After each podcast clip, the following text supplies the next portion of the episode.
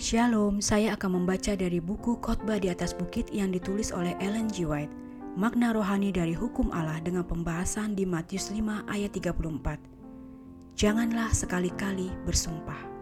Alasan perintah ini diberikan, kita tidak boleh bersumpah. Karena langit adalah tahta Allah maupun demi bumi.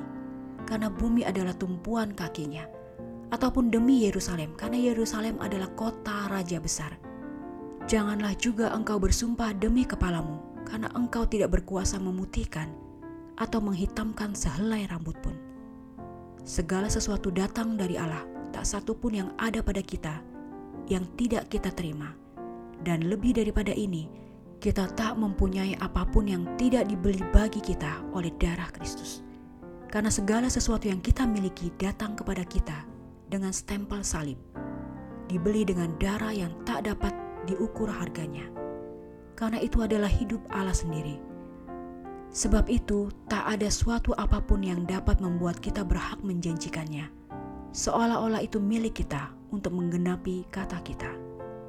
Orang-orang Yahudi memahami hukum ketiga yang melarang penggunaan nama Allah dengan sia-sia.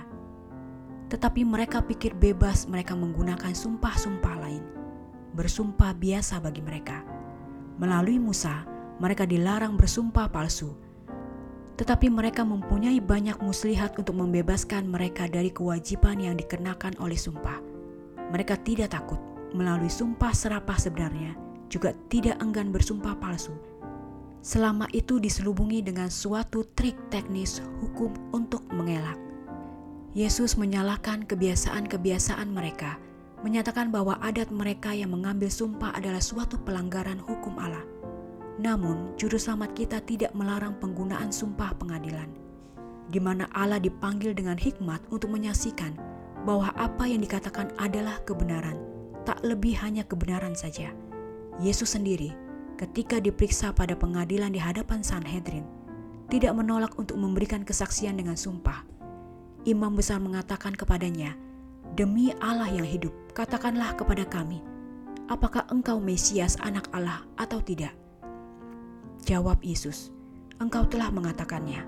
Matius 26 ayat 63 dan 64. Sekiranya Kristus dalam khotbah di atas bukit menyalahkan sumpah pengadilan, pada pemeriksaan atas dirinya dia akan memarahi imam besar dan dengan demikian dia telah menjalankan ajarannya sendiri demi para pengikutnya. Sangat banyak orang yang tidak takut menipu sesamanya, tetapi kepada mereka telah diajarkan dan telah diingatkan oleh Roh Allah bahwa berdosa kepada kalik mereka adalah suatu hal yang menakutkan. Apabila disuruh mengambil sumpah, mereka dibuat merasa bahwa mereka bersaksi bukan hanya di hadapan manusia, tetapi di hadapan Allah. Bahwa jika mereka mengambil sumpah palsu itu adalah kepada Dia yang membaca hati dan yang mengetahui kebenaran yang tepat. Pengetahuan akan pengadilan yang menakutkan yang harus mengikuti dosa ini mempunyai pengaruh yang mengekang pada mereka. Tetapi jika ada seseorang yang dapat bertahan terus bersaksi dalam sumpah, ia adalah orang Kristen. Dia tetap hidup seperti di hadapan Allah.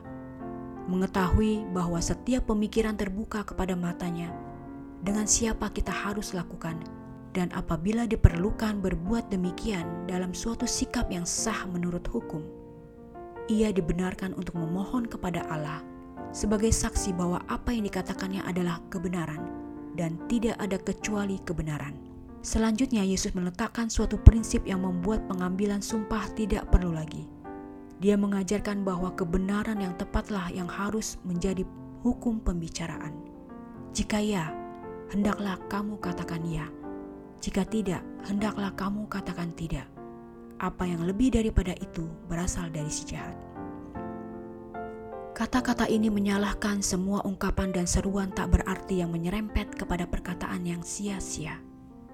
Ini menyalahkan pujian yang menipu, mengelakkan kebenaran, ungkapan-ungkapan yang menyanjung, membesar-besarkan, penyajian yang keliru dalam dagang yang sedang meluas dalam masyarakat dan dunia usaha.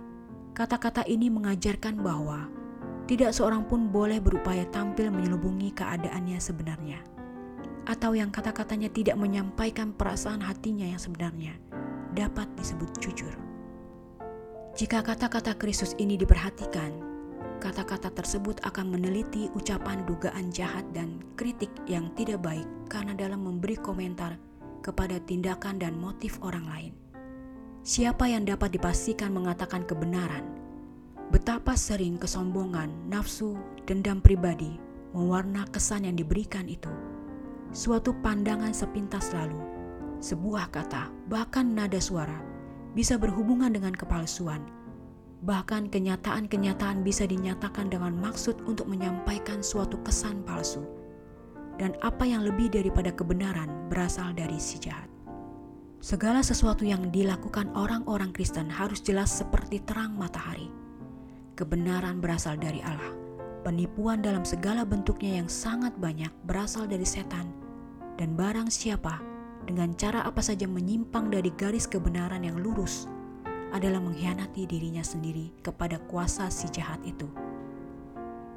Namun bukanlah suatu hal yang mudah untuk mengatakan kebenaran yang tepat.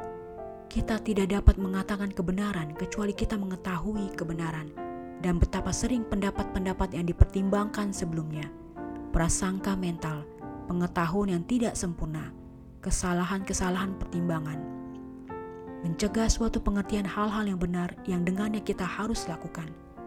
Kita tidak dapat membicarakan kebenaran kecuali pikiran kita terus-menerus dituntun oleh Dia. Kebenaran itu.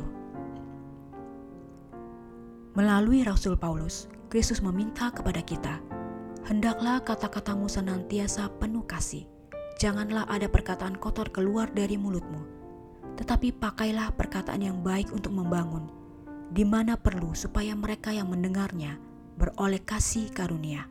Kolose 4 ayat 6 dan Efesus 4 ayat 29. Dalam keterangan kitab suci ini, kata-kata Kristus di atas bukit tampaknya adalah untuk menyalahkan percakapan senda gurau. Tidak penting dan tidak suci. Orang-orang yang telah mengetahui kehendak Kristus tidak mengambil bagian dalam perbuatan-perbuatan kegelapan. Efesus 5 ayat 11. Dalam pembicaraan, Sebagaimana dalam kehidupan, mereka akan sederhana, berterus terang, dan benar, karena mereka sedang bersiap-siap untuk persahabatan orang-orang kudus yang di dalam mulut mereka tidak terdapat dusta.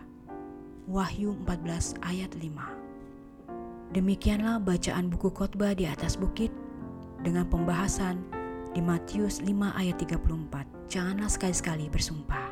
Tuhan memberkati.